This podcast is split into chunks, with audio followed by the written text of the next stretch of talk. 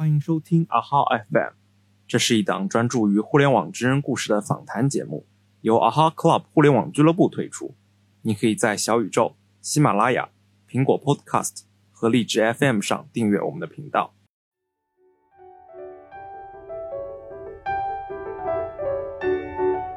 说白了，就是我让多少人晋升，我让多少人涨薪，其实这个都是属于组织决策的，就是我能定的，对吧？我今年比如说我定十个人里，我就要一个，对吧？那剩下的九个人，其实他一定会一大部分就自然淘汰掉的。其实互联网在追追求的是这个，互联网在追求的是这个，我不断的让这个竞争变得更残酷。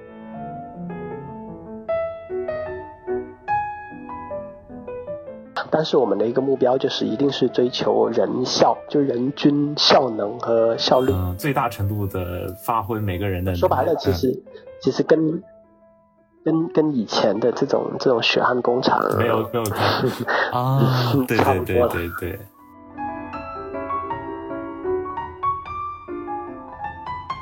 因为你做 HR，其实不光是做 HR 啦，就是你就其实往深一层去讲，就是。那代表着你的业务模式，对，你的业务模式就是小步快跑，然后呃产品需求刚刚满足就好，然后慢慢再进行快速优化迭代。那对应的你的组织模式其实是一定要去适配你的这个业务的。说白了就是我们 HR 要做的就是这个事情，怎么能让你的这个组织快速去适应这样的业务的模式？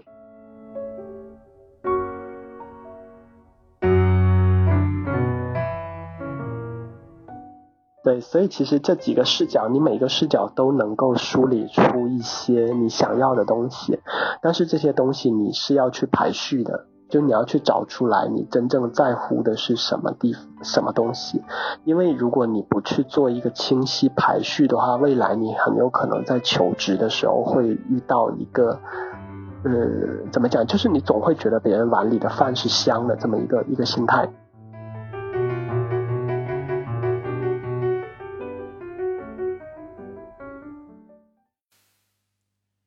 各位，我是 Mark，好久不见啊！那其实我们这边已经录制到第七期了，就后面的三期都是关于 HR、互联网 HR 的呃内容。对，也希望从他们的视角给大家一些新的思考和见解。那我们本期的嘉宾是我在极客上认识的一位啊，有十年 HR 经历的涛哥。那他曾经在国企、央企都做过。之后又跳到了互联网大厂，就是腾讯和阿里，然后现在又在创业公司做 HR。那希望他的个人经历，包括对行业的认识，还有对大家的建议啊，能够让大家有所收获。那其实我们这次的形式是即兴的聊天录制的，就没有什么章法，然后嘉宾也是刚喝完酒，嗯，所以大家可以适当调快速度，或者根据简介里的时间轴。啊，挑选你感兴趣的内容来听，也也希望大家在评论里告诉我们你对这种形式的观感啊。然后，因为我是在极客上发帖找到的这位嘉宾啊，所以我们从极客开始聊起。嗯，请欣赏。其实我用的蛮早的，应该是在他那会儿刚开始出来的时候就用。啊，然后因为当时是，嗯，因为我本身当时几乎不玩所有的东西，就是就是我现在我也不开朋友圈，对，就是就是现在基本上可能大家都在用的一些东西，基本上我都用的比较少，但是呢，嗯，啊，当然，当然这个这个不是很长，这个不是很长，但但但。对，确确确是一个沧桑感。你想的，因为我基本上是经历了差不多就是移动互联网这些，基本上是是整个时期啊，差不多。因为你想的，微信是一年一年开始起来的，然后那会儿开始就就有有了朋友圈，然后再再早以前 PC 端的其实是像像什么人人网啊，然后然后那个开心网啊，然后像 QQ 空间啊这些东西，那时候倒是用啊。那时候倒是用，然后正好一一年毕业出来了之后，呃，微信不就开始起来了嘛？微信开始有有有了之后，然后那会儿慢慢的就是有朋友圈啊，就类似这些东西。然后之前我有一段时间，其实我是在做内容，我是在做内容。那我在做内容的时候，其实说白了，讲的好听叫做内容，讲直接点，实际上就写公众号。对对对，就那那时候应该是黄金期是吧？对，当时正好大批的公众号起来。对，那会儿是一四年，我一四年去阿里，去阿里写的组织文，因为我自己做 HR 嘛，然后 HR 有一个模块叫做组织文化。然后，所以当时是在阿里的组织文化去做那个公众号，所以当时做内容，做内容的时候，那会儿倒是基本上什么都用，就只要是内容平台，然后社交平台都去会用，都要都要去用，因为你不停要都要去抓热点嘛。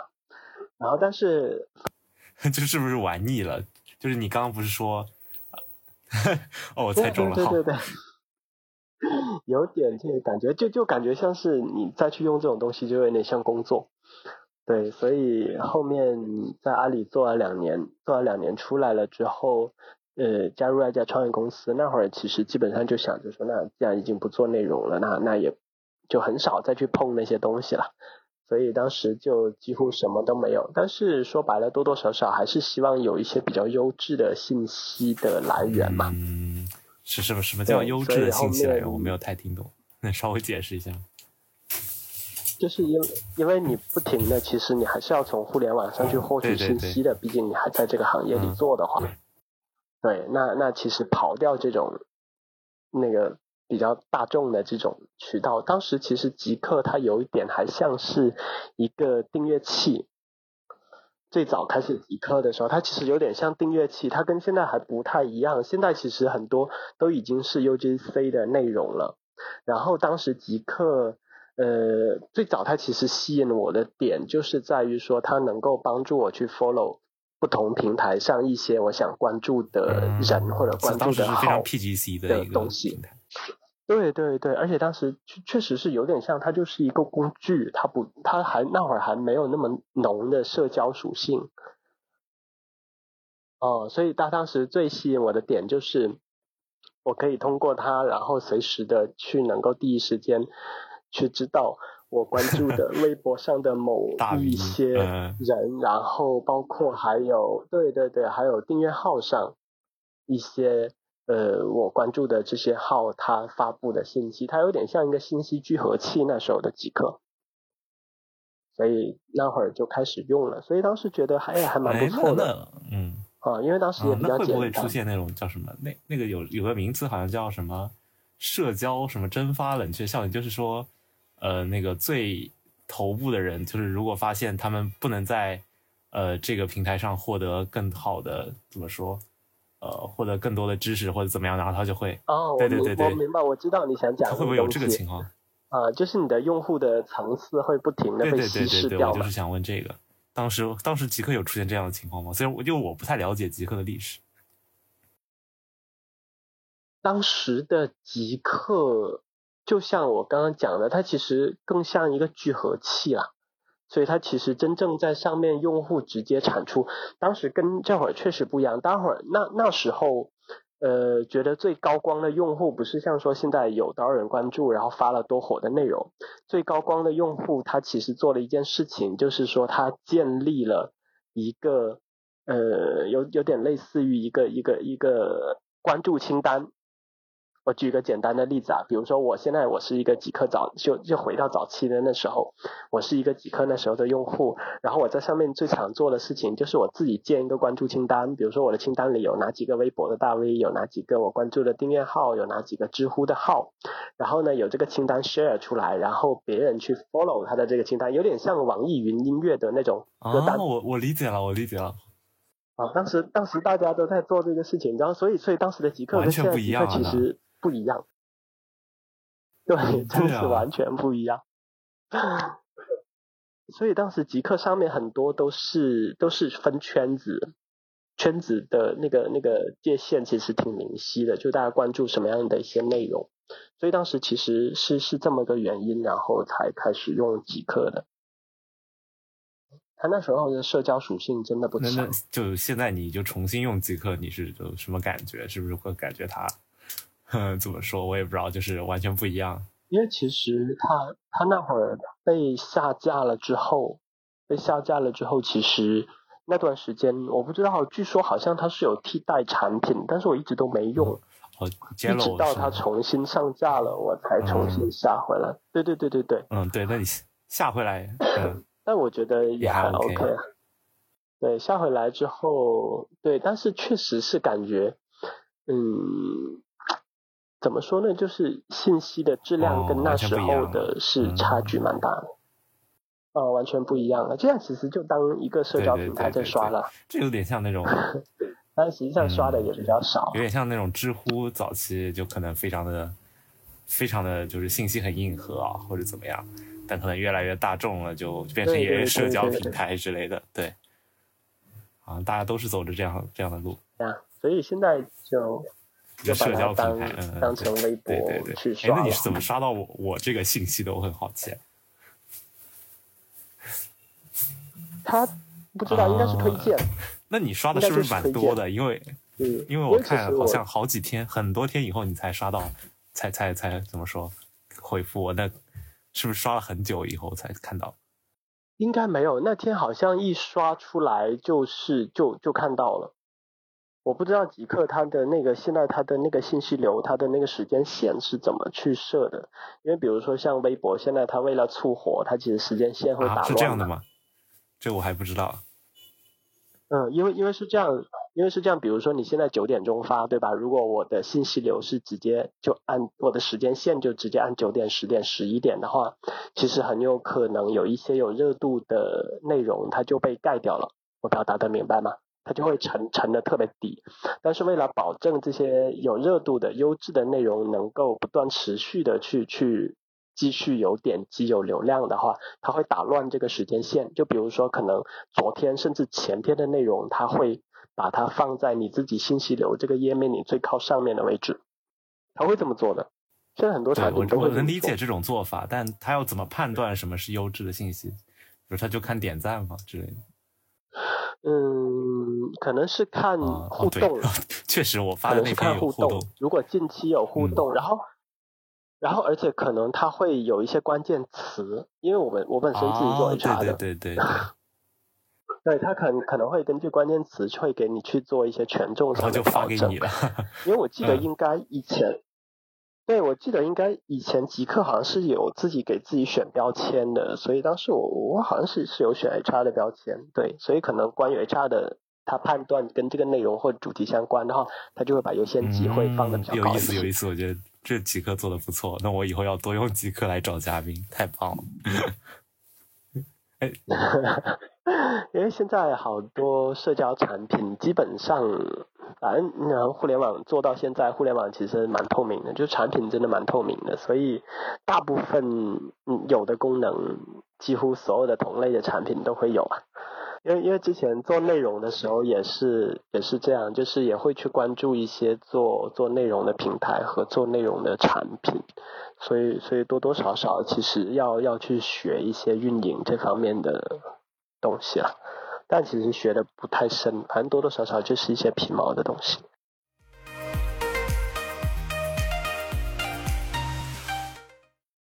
HR 这一块倒是也是，嗯，波波折折做了这么多年。哎，那你是怎么说？先在阿里做 HR，然后，但是你负责组织文化。我最早啊，就是。我很早很早以前，就刚毕业的时候，其实是做，又一一年了，也没有很早了，就一一年，二零一一年刚毕业的时候，做劳动关系，其实就是做劳动纠纷。啊，说白了，比如说工资发少了，或者工资不合理，社保没有交，然后呢加班费不给，就类似这种这种纠纷，就产生纠纷的时候，去去处理这些事情。所以当时最主要做劳动关系，然后做了两年劳动关系之后，就是也蛮机缘巧合的，然后就通过社招去了腾讯，在腾讯也做的是劳动关系，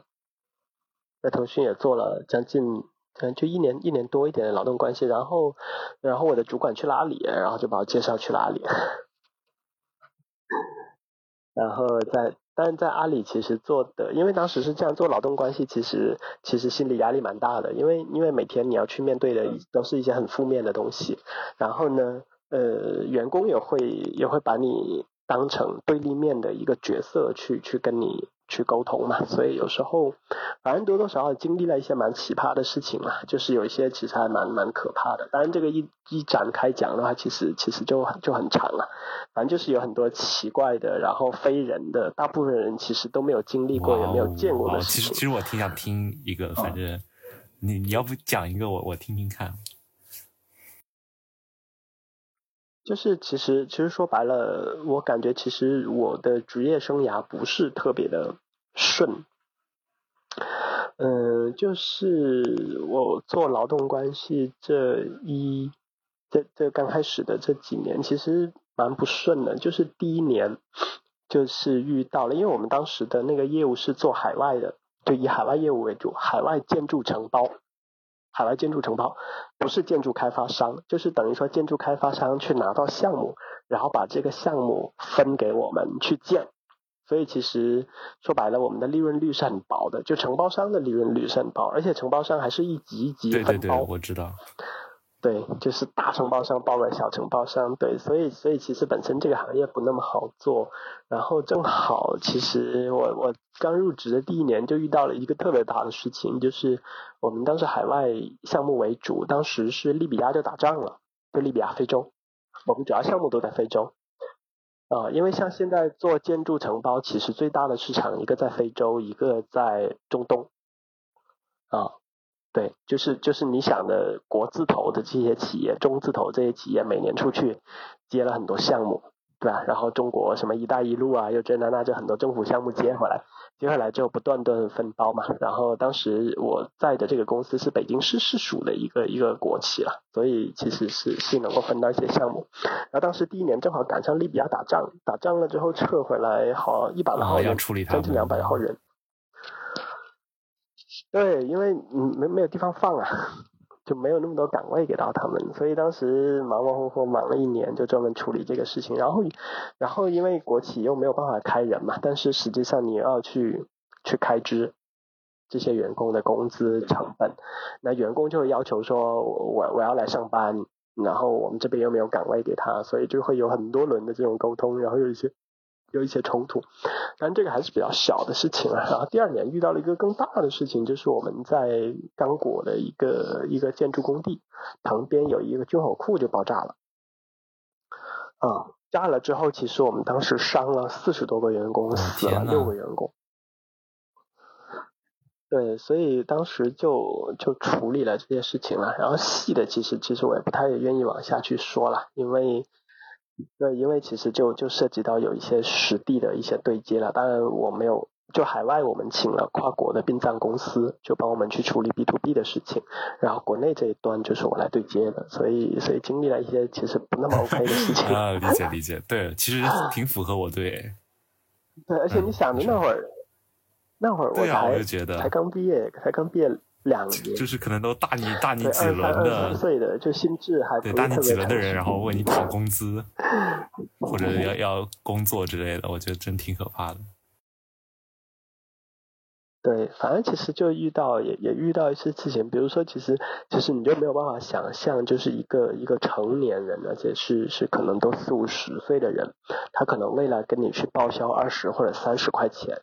他就会整个人死死的趴在你的车的引擎盖上，就会说：“你今天要不给我钱，我就一直趴在这个引擎盖上。”天哪，天哪！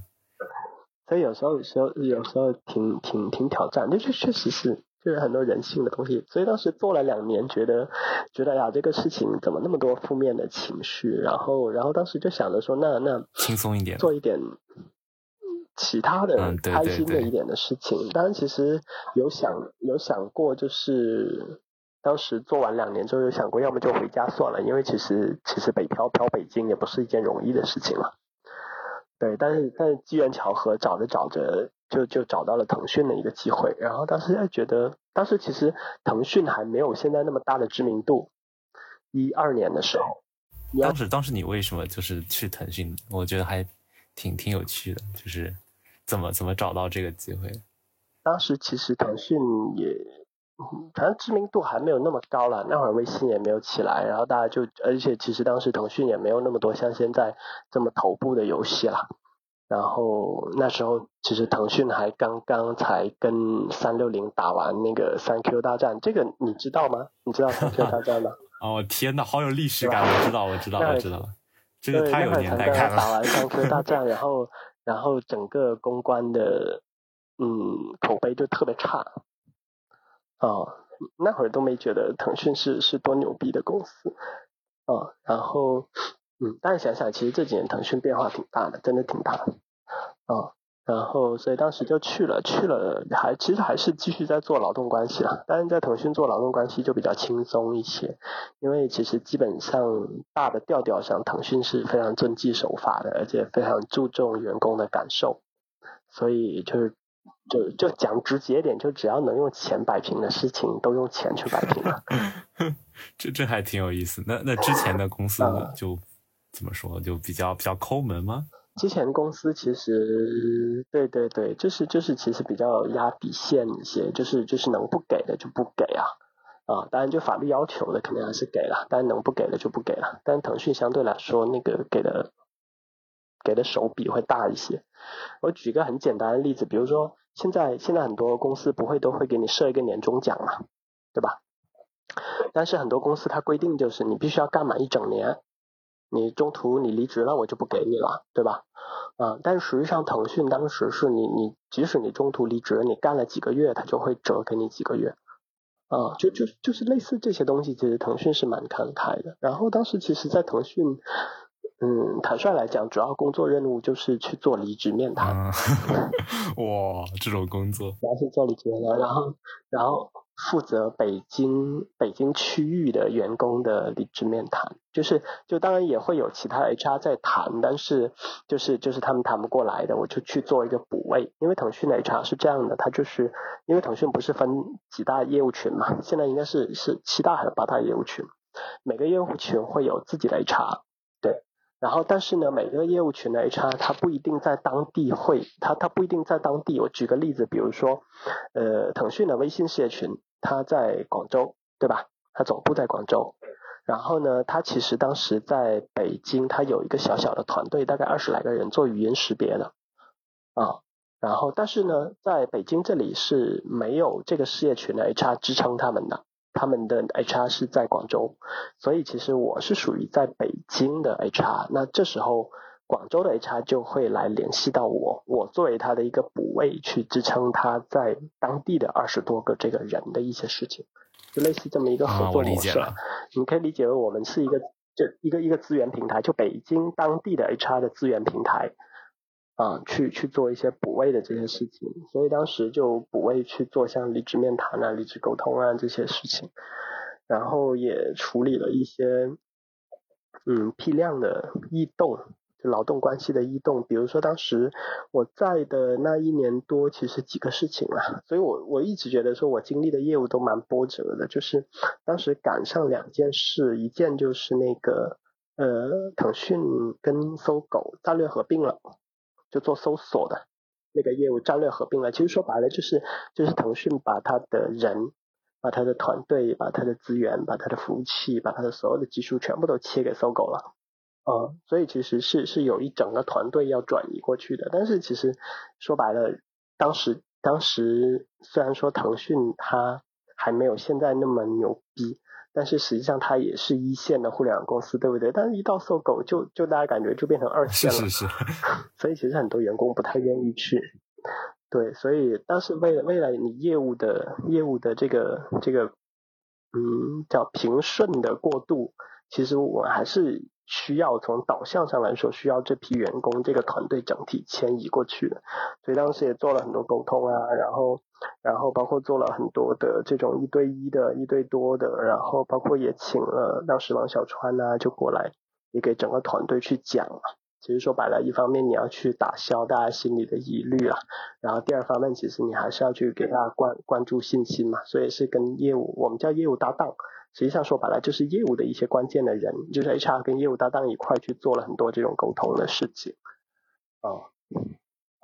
所以就是请一所以当时这个事好情，嗯懂业务的人来跟大家讲，就是这个这个有还嗯是有，很好的而且。这个是的，是的，所以其实讲就类似这种沟通的这种事情，其实可能反反复复要做很多轮，而且不同层面的要要不同层面的去做，比如说有大的，对，就其实其实也也是有很多的打法在里面了。嗯，我还是挺有门道的，听起来。对，然后然后完了之后，后面又赶上腾讯微博改组，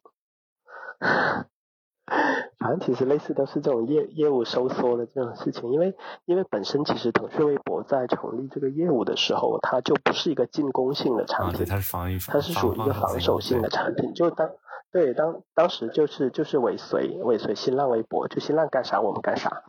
啊，就是我们不求主动进攻，但是我们一定要守住这个呃赛道内不能只有他一家独大。呃，但是其实，呃，腾所以其实、嗯、当时应该是做了做了几年，我忘了，但是一直其实都都就做的觉得这个东西做的蛮鸡肋的，所以到了一应该是一四年，到了一四年，一三年年底还一四年的时候，反正，然后就是终于又做了决策，就是这个东西做改组，改组其实就是把它从，当然这个其实对外是没有去这么说了，但实际上内部挺明确的，就是把腾讯微博的定位从一个社交产品转化成媒体产品，就媒介产品。啊，就它它不再是它不再是以社交为导向了，它更多的是变成一个新闻，变成一个信息的一个产品。就其实有有点，你可以理解为就是它它是一个移动端的门户网站，嗯，但就我我不太清楚这个它就变，成更多的是交流信息。嗯，就我不太清楚这个腾讯微博，所以说白了就是它岂不是和腾讯新闻呃、其实差不多？对啊，所以其实当时就是它整个组织架构就全部并到腾讯新闻的组织架构里了，然后呢是靠这些人，新闻的这帮人去维护这些内容，然后往这个微博上去输出，就是腾讯微博上面到到那时候其实大部分剩下的都是一些大 V 号、一些官号，对，然后他可能定期的我。去去发一些内容啊，发一些更偏新闻导向的一些信息，而不是像你看现在新浪微博这样很多其实还是 UGC 的这种信息在里面嘛。哎，我其实刚刚刚刚我嗯有个问题还挺想问一下，就是你刚刚说，因为你负责了很多离职的人嘛，那这些离职的人他们大概是什么原因呢？然后还有是怎么说，就是后面去干了什么呢？我还挺好奇的。嗯，大部分其实还是继续在互联网啦，啊跳然后嗯，对，基本上就是跳槽。然后当时其实去就腾讯去阿里的有有有一些，但比较少。然后腾讯去新浪的比较多，因为当时腾讯在北京最主要业务有几个哈，第一个就是就是现在叫 PGC 的这个，哎不是呃 PCG PCG PCG 对对不对？对，PCG 就是就是这个事业群，它前身其实是 OMG 嘛，就是网络媒体事业群。然后这个事业群它主要的产品是腾讯视频，然后腾讯的那个门户网站，然后腾讯的微博，然后嗯好像没有了，主要就是这几个。所以这批人的话，这个事业群的总部是在北京，是腾讯唯一一个总部在北京的事业群。然后这个事业群出去的人其实去的比较多的，像去爱奇艺。对吧？然后其实是对对口的嘛，爱奇艺，然后优酷土豆，然后嗯，像像去新浪的、新浪微博的、新浪门户的或者新浪体育的，啊、因为其实做的东西都是蛮类似的嘛。然后另外还有还有嗯其他的事业群，比如说呃我不知道现在还还叫不叫 MIG 啊，就移动互联网事业群，现在好像改名了改名了。然后这个事业群主要的是。主要是是有像这个腾讯地图，然后呃腾讯浏览器、腾讯安全管家，然后包括腾讯云，呃没有腾讯云不在这里，腾讯云在 SNG，但，但腾讯云总部也在北京，当时好像总部应该是在北京，对，反正就是这几个业务啊，大家去的还是还是相关的一些公司比较多一些，反倒来说，腾讯出去的人创业的相对来说少一些，相对阿里来说，啊，出去之后创业的人少一些，大部分还是去去其他的同质背景的公司，然后去任职。啊，当时其实去去头条的挺多的，因为头条离腾讯很近。对，就 是他他们会会来挖人吗？对，大家去头条挺多。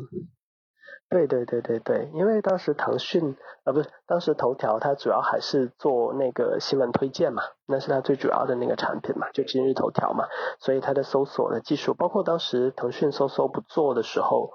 啊，有一些做搜索做算法的，很多人其实过去的，很多人去头条的。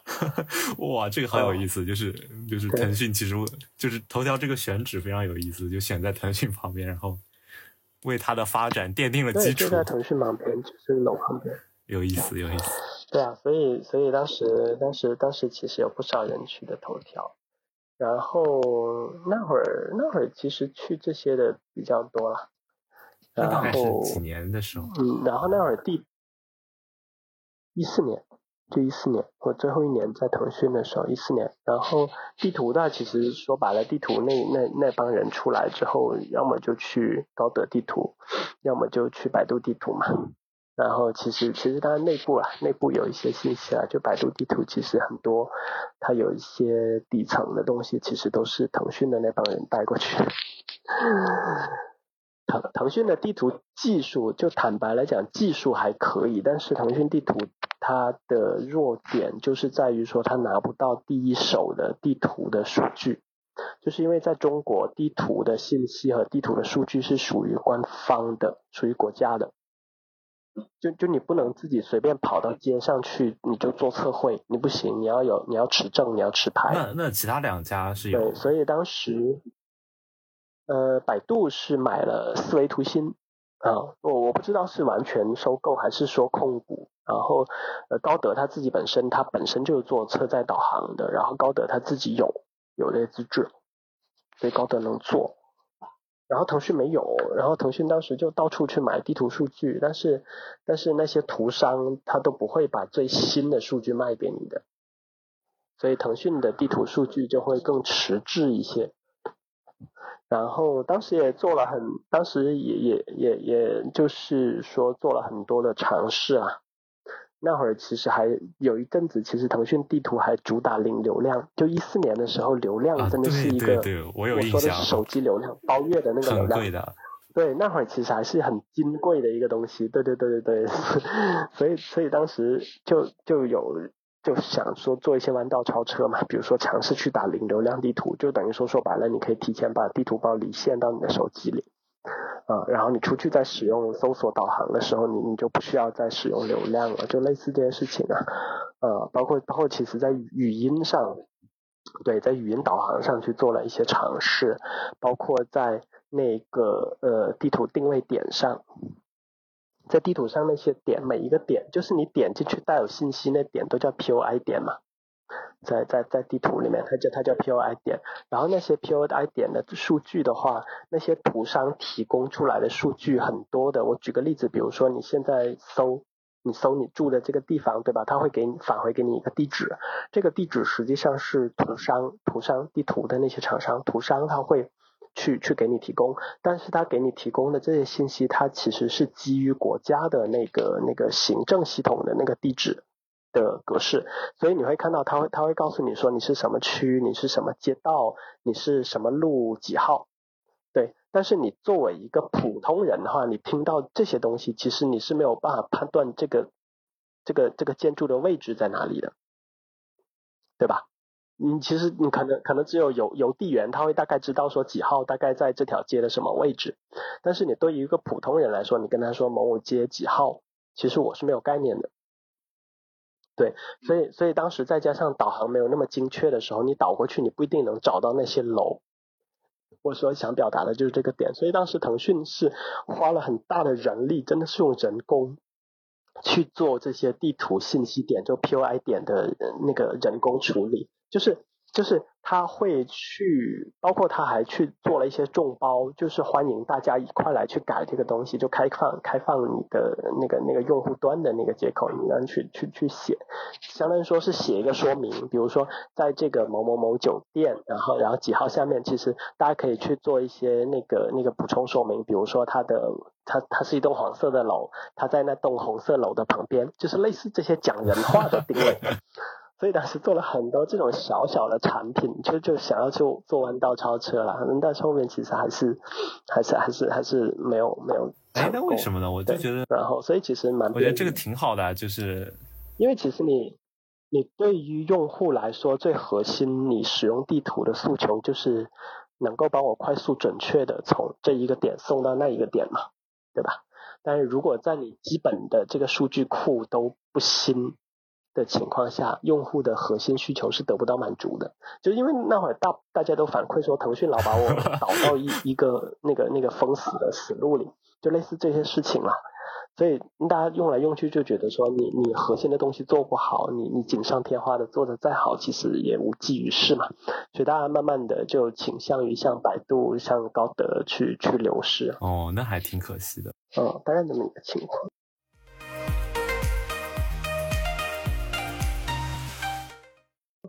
我觉得你好像很懂很懂业务，然后就是就相对于一个 HR 来讲，因为因为其实每天会跟会跟业务泡在一起，那那其实做 HR 的基本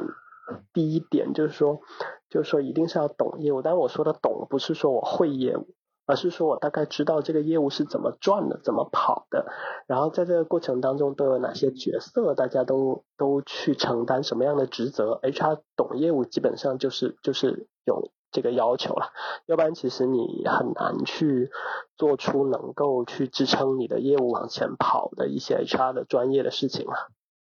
因为我觉得这个是一个基础啊。哦，这好像是可能是互联网才有这样的要懂业务，我总我感觉好像。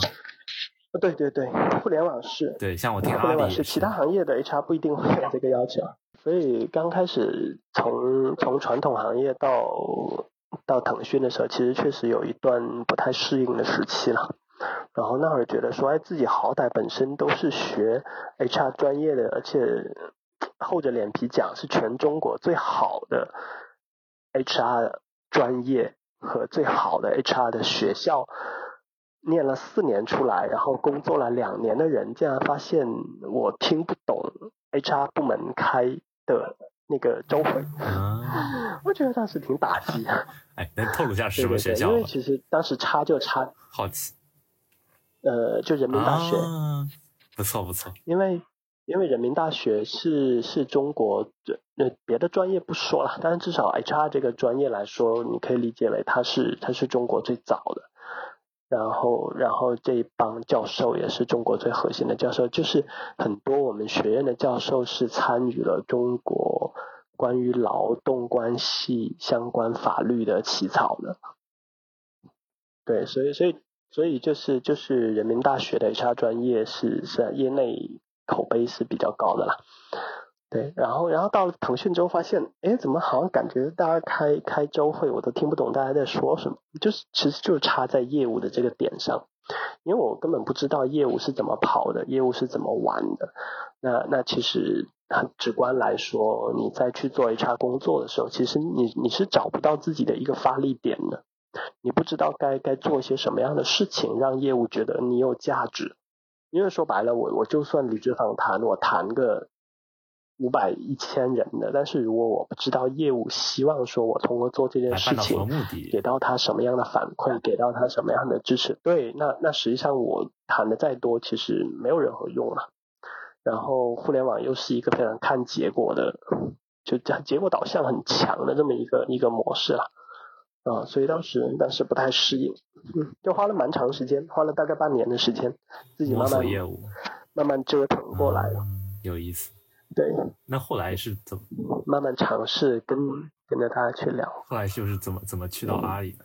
嗯，是腾讯有什么问题？就是我的我的一个同事就过去了，我的一个同事就过去了，过去了之后他就把我介绍过去了。这个好好随意啊，听起来。就有没有什么？而且当时因为当时是这样的，我跟你说，当时阿里在在整个互联网业内的口碑就是，就人傻钱多。有意思。对，基本上你你可以理解为那时的阿里就像现在，也不能说现在了，再再往前推半年一年的头条，就几乎所有的互联网公司，百度的、腾讯的去阿里，阿里都会翻倍的给你开价。理解了。当时是这么一个情况。当时，当时一三年、一四年是阿里正在发展特别快，而且是零上市的时候，阿里有钱，对，所以所以当时他阿里开价开的特别高，而且很多是还带着股票进去的，他他会给你配股票的，要阿里配股还蛮慷慨的，对，所以当时当时阿里有有点像现在的头条了。啊，懂了，懂了，懂了，很有意思。就就腾讯的又去阿里了，又去头条了。我我现在倒去不了头条了，因为头条太累了，年纪也到了。嗯，后来嗯啊，就这确实是是熬不动，确实。所以所以坦率讲，为什么我我这几天在休假，其实真的是因为身体上出了一些问题。我我在休一个蛮长的一个假的。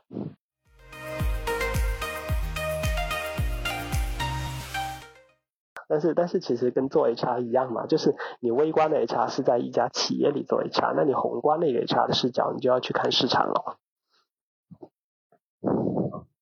对你需要去看市场 HR 视角。对，哦你要去看市场的供需，然后市场的整个人才的情况。嗯，你们会做那种什么研究之类，就摸这个市场这样嗯，倒是比较少，也没有那能力去做。在大企业的话，有钱就直接去买报告了。那在小企业的话，我们最主要的信息来源其实几个渠道了，一方面就是同业之间的一些交流了，当然这些渠道的信息其实是比较碎片化的。然后第二个渠道其实就是我们的招聘嘛，我们其实通过招聘这个活动，跟候选人之间，我们是有哪是是不断的会去吸收一些行业内的相关的一些信息的，啊，所以其实其实可能就是说在在小，因为举个例子，比如说你像阿里、像腾讯这样的企业，每年要从上要从市场上去去吸纳上万人的就业规模。那你可能再去做你的薪酬制度，每一档之间差的一两块钱，最后通过这几万人去积累下来的，可能就是上百万或者上千万的差别，对吧？但是对于我们这种小企业，可能每年我们就二十或者三十个这种招聘的体量的话，那其实我的一些误差我是可以接受的。我差太大，我可能也就是差上千上万块钱而已。啊，所以其实只有大企业需要这种更精细的这种认。对，大企业需要的会会更多一些。那小企业的话，就基本上够用就好了。包括互联网行业不也是这样吗？就互联网再去做产品的时候，你基本上就是够用就好，就先上线，这个还 还然后慢慢再对，打磨嘛。就有很多就是调侃产品经理的，都是说这个有很多图啊，叫什么一个电梯，就先先是楼梯，然后他就说先上线，就是产品先上线那个梗。对，因为你做 HR，其实不光是做 HR 啦，就是你就其实往深一层去讲，就是那代表着你的业务模式。对，你的业务模式就是小步快跑，然后呃产品需求刚刚满足就好，然后慢慢再进行快速优化迭代。那对应的你的组织模式其实是一定要去适配你的这个业务的。说白了，就是我们 HR 要做的就是这个事情，怎么能让你的这个组织快速去适应这样的业务的模式？哦，所以其实我们大部分的时间就是在做这但我听起来是个很大的学问，就是你怎么怎么才能让你的这个组织保持战斗力，服务这个目标，感觉好难哦。对，所以其实其实最主要就是你不断的把你的组织打磨的适配你的这个业务的节奏。那这个讲其实就讲的比较抽象一点了。啊那有没有什么那具体的例子实在一点的如话果，方便分享的话，是，嗯、你会发现就是在互联网公司里，同样刚刚毕业的人，在三年之后会特别有一个，就是就是会产生一个特别明显的区分，就是优秀的人和跑得慢一点的人，就是可能可能你单纯讲他的能力上，真的不一定会有那么大的差别，但是从他的级别和待遇上，啊，就是更适合这个机制的人，他他能怎么说，更好的发。说白了就是我让多少人晋升，我让多少人涨薪，其实这个都是属于组织决策的，就是我能定的，对吧？我今年比如说我定十个人里，我就要一个，对吧？那剩下的九个人，其实他一定会一大部分就自然淘汰掉的。其实互联网在追追求的是这个，互联网在追求的是这个。我不断的让这个竞争变得更残酷，然后让更优秀的人，你继续当螺丝钉在这转着吧。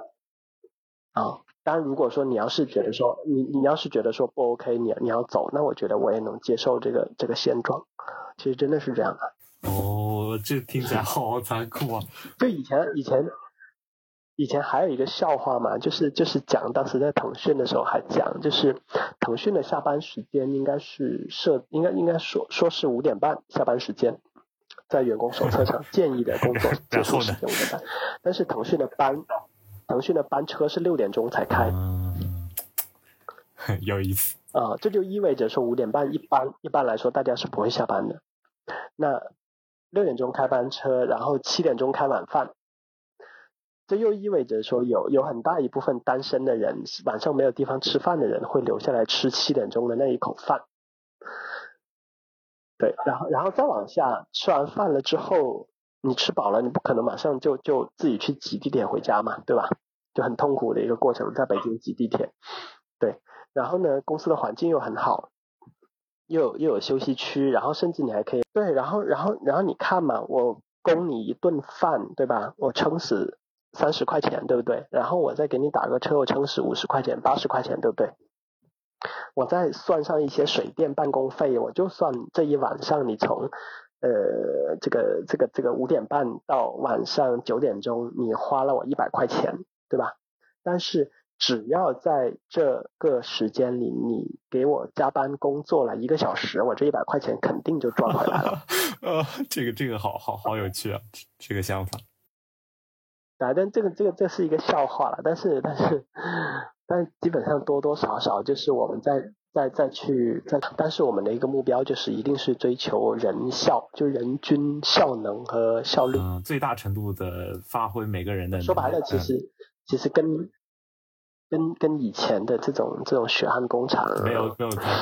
啊，对对对对对，我有这种感受，我有这种，对，所以大家现在叫叫厂嘛，大厂对吧？其实也也是这个意思在。对啊，是的，是的，是的，只不过相相对来说，确实核心。因为因为说白了，这个东西在在马克思主义里就写，马克思就给我们讲的清清楚楚啊。每个人上初中、上高中的时候都学过啊。那你既然是企业，你一定是以获取利益为你的目标的，这个是不会变的，这是改不了的。嗯嗯嗯，有意思。哎，你是让我想想，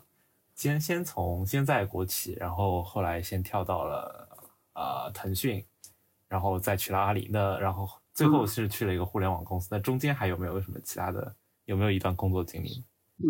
其实我从我我当时去阿里，我是去了杭州，然后当时确实在杭州做了两年，还是更更喜欢北京一些啦，从城市的文化和风格上。那那回到阿里是做的是什么呢？就是还是做的和以前差不多，然后还是有新的。嗯，其实不太一样，就是在 HR 里，现在大部分互联网公司，就就以前传统的 HR，就是可以理解为叫六大模块了，包括现在大部分的国企，其实其实都是还是在用沿用这种模式，就是就是 HR 它会做很嗯就很窄，但是呢，可能或者或者理解为机械性的技能性的事情比较多的类似这种模式，比如说以前叫六大模块了。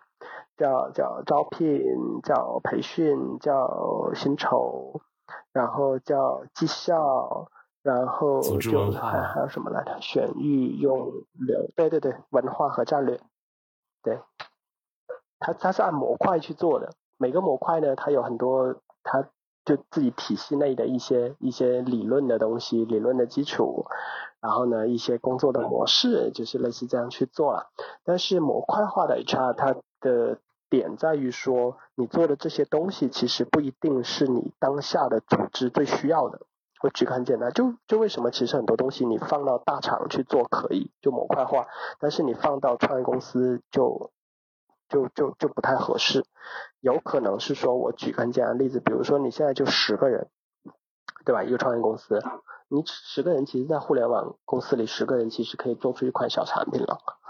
对，其实是足够的。啊，十个人的团队是能做出来一些小事情的。那你在这个团队里，你想的？我要放 HR 的六大模块，我是。呃，主流的互联网行业，它的 HR 的组织模式是所谓叫三支柱的模式，就是会划分成三个方向，就整个 HR 的团队，也最主要、最核心，你可以理解为是脑部或者叫头部的，叫叫 COE 或者叫专家中心。其实，其实这套也都是都是西方的管理学和西方的 HR 这些这些理论过来的。啊，然后中国做了本土化而已，然后所以头部的叫 COE，就是专家中心这一部分团队的职能，它主要是去制定整体的整个面对整个公司的所有的 HR 的策略。就像你刚刚提到，比如说去去做一些很专业的整个市场、整个行业的薪酬的调查，或者说整个市场啊、整个行业的劳动力的调查，就类似这些东西，他们会去做研究，做研究了之后去制定整个公司全盘的这些政策。比如说，我们今年要要招多少的校招生啊？要校招生和市招生的比例是多少？然后薪酬区间我们是制定在什么范围内？其实是专家中心去做的，嗯，然后完了之后，专家中心下面两趴去支撑专家中心在的 HR，就是就是 HR 的工作在各个团队各个业务里去落地的两一趴，其实一趴叫做 SSA，就是共享服务中心，就 Share Service Department，啊，然后。然后，然后这一部分的，它其实就是说，通过标准化的方式去提高 HR 工作的效率。对，就比如说我的入职流程，我怎么办理它更迅速，流程更快。那所以其实现在很多头部的呃互联网公司这一块的 HR，其实更多的你可以理解为它是一个信息化的部门，就通过信息化的手段去提高 HR 工作的效率。嗯，可以理解。啊，比如说我的招招聘的信息化，我的绩效管理的信息化，然后我的员工电子的档案，就类似这个事情，就提高工作就 HR 工作效。那你就是是的，是的。回去阿里之后，你做的是什么？就是什么团队的 BP 呢？对对对，我们当时是彩票的业务。彩票，彩票，就就以前淘宝彩票。天呐！就淘宝，它它会分不同的类目，比如说淘宝的食品、酒水、服装、小商品、家居，它不同类目其实是不同团队在做的，啊，然后然后当然其实现在现在禁售了，从一五年开始国家就禁止互联网彩票交易了，所以现在这个团队也嗯。就比较艰难了，确实比较艰难，所以为什么当时我后面也出来，也是因为这个原因了。理解理解，哦，这个整个故事非常的非常的长，我觉得还挺有意挺有意思的。就因为考考虑到，其实其实如果说，包括现在，如果说大家希望去阿里的话呢，比较现实的就是说，好的机会基本都在杭州，就总部的机会其实一定是会比区域的机会要好的。嗯。所以是很现实的一个问题。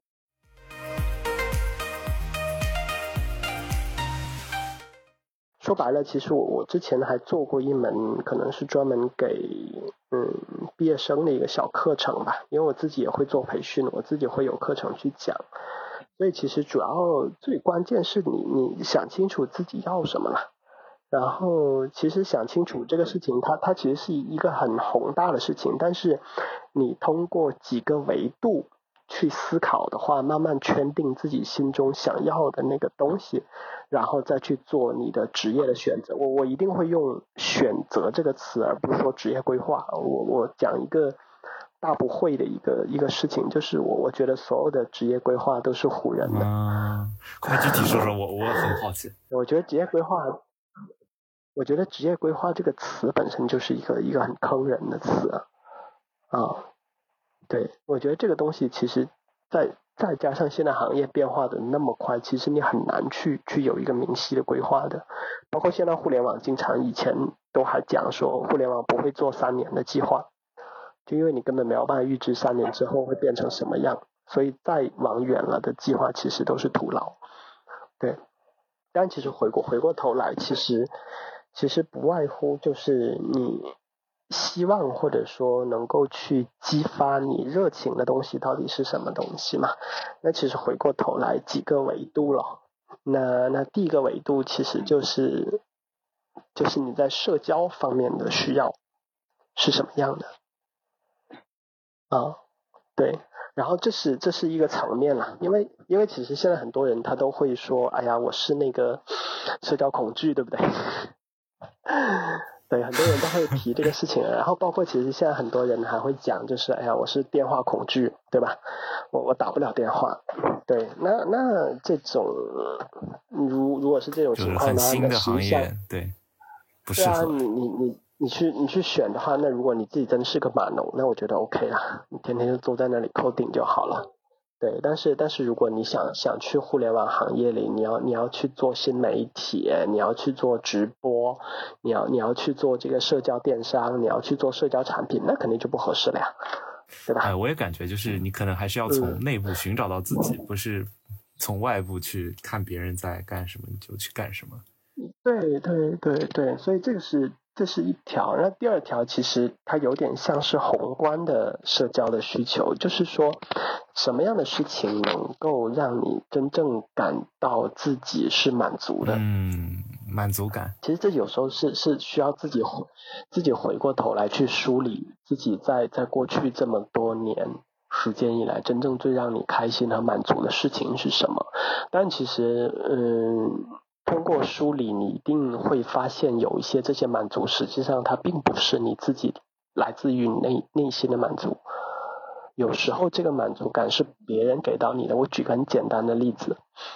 呃，比如说你在高考的时候考了一个特别好的大学，对吧？你考了一个北大，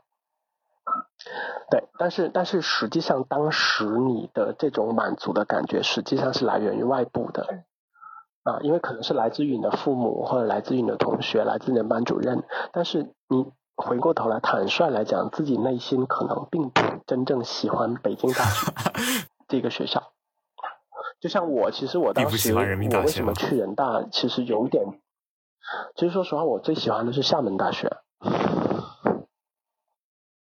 我当时特别想去厦门大学，但是但是当时阴差阳错考的分数考高了。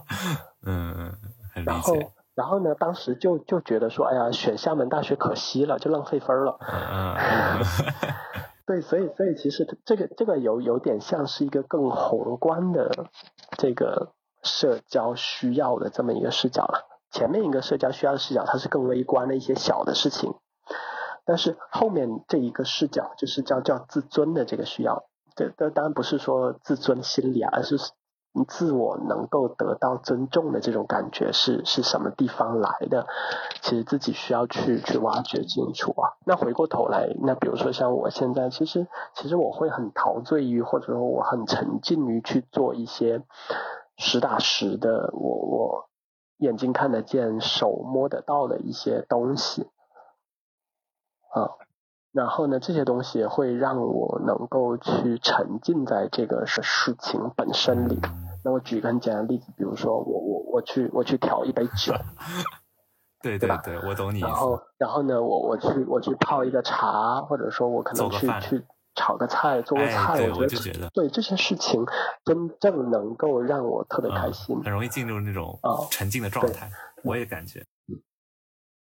对对对对对。然后其实完了前面这两个视角你梳理完了之后，再往下其实。还会有一些视角，比如说你生活方式的视角，嗯嗯，你自己需要或者说喜欢什么样的生活方式？我是一个慢节奏的，嗯嗯，工作只占我百分之十或者二十，还是说我是一个工作狂，不工作我就很闹心，我每天要花百分之八十的精力放在工作上。然后呢，我的生活方式呢，我是希望说它是一个城市的、都市的，还是说可能更更偏更偏乡村的，然后更偏烟火气的，然后周围有更多市井的这种生活方式。嗯其实你你是你是可以画出来的嘛？嗯，对对对，啊，然后再往再往下的一个视角就是说，呃，生活方式这个视角更多的是你关注自身，嗯对吧？那那宏观的一个视角就是说，你怎么去关注世界啊，啊？也就是说，你希望去做什么事情去改变世界？嗯呵呵，对，这个这个东西其实其实每个人心里多多少少是是有一定的这个这个欲望的，对。嗯啊，就是世界因我有什么不同嘛？其实这个也也需要去思考的对对，就很多啊，这个也需要这这点。很强的人，可能就会去亲手去做，然后就去创创业了，有的成功，有的失败，虽然对，就像就像很多的在互联网公司里，很多人他会觉得说我我就觉得我很希望说去去做一个方便大家的一个产品，然后全世界上千万上亿的人都在用它，对，啊，然后。对，然后完了之后，最后一个视角就是就是你的实用主义的视角了。嗯，对就是你现在当下你最需要的是什么东西？有对，比如说比如说有一些可能可能家里条件比较艰苦的学生，那他毕业之后他面临的第一件事情就是我怎么去还助学贷款，嗯嗯嗯哇，对吧？然后然后呢？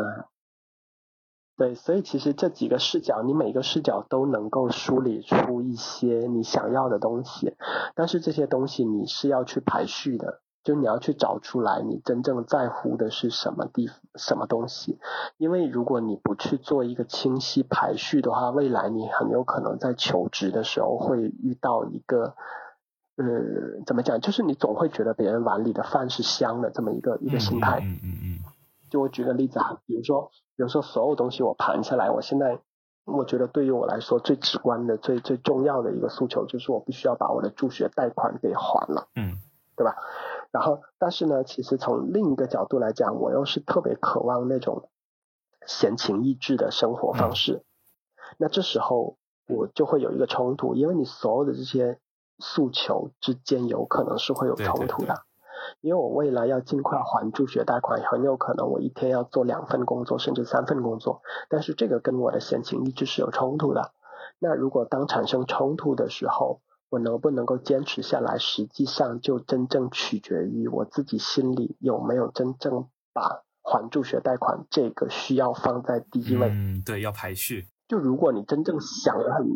对你真正想的很清楚的话，你的选择就会更坚定一些。嗯就你不会那么容易的因为周围的一些人或者一件事情，然后去影响到你你对工作、你对职业，包括你对职场的一些看法。嗯嗯就是你会变得更独立、更自信一些。就当你把这些东西都想清楚之后，嗯，本期就到这里啦，感谢大家的收听。之后我们还会邀请其他 HR 来聊，那我们下期再见。